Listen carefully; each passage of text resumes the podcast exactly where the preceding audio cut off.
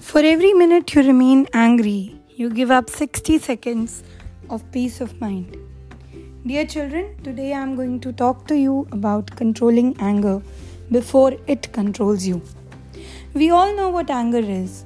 We have all felt it sometime or the other. Anger is a completely normal, healthy human emotion. But when it gets out of control, it turns destructive and it can lead to problems of all types. Anger management helps in reducing the emotional feelings and physiological arousal that anger causes. It is best to find out what makes you angry and then develop strategies to keep those situations or people away from yourself. Children, whenever you feel angry, there are a few things that you can do. Develop a feeling vocabulary. Learn about emotions to express how you feel. You can take help from your parents or teachers in that. Learn few words like angry, upset, mad, frustrated, agitated, furious, tensed, etc. Then it becomes easier to express yourself. Use self talk. Give positive messages to yourself like stop and calm down. I can handle this.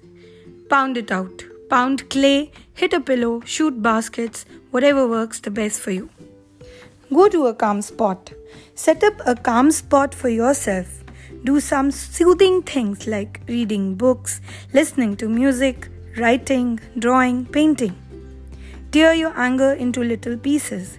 Write or draw things that are upsetting you on a piece of paper, then tear it into small pieces and throw them away. Draw or color. Think of three things you are grateful for. Read a book. Relax and do deep breathing. Close your ears and breathe Listen to the sound of your breath.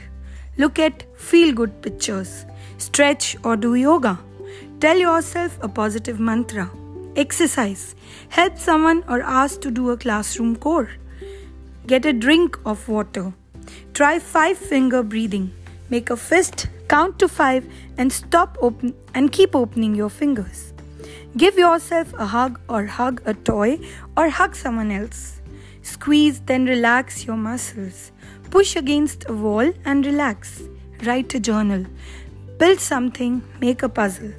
Lastly, practice 1 plus 3 plus 10, which is 1. Tell yourself, be calm. 3. Slowly take 3 deep breaths. 10. Count slowly 1 to 10. Tell yourself, I can act responsibly by staying calm. Remember, children, you have to choose what best works for you from all the given tips. I hope that you like today's podcast and it helps you all in managing your anger well. I will see you next time with a podcast on another emotion. Till then, stay safe, stay home. Thank you.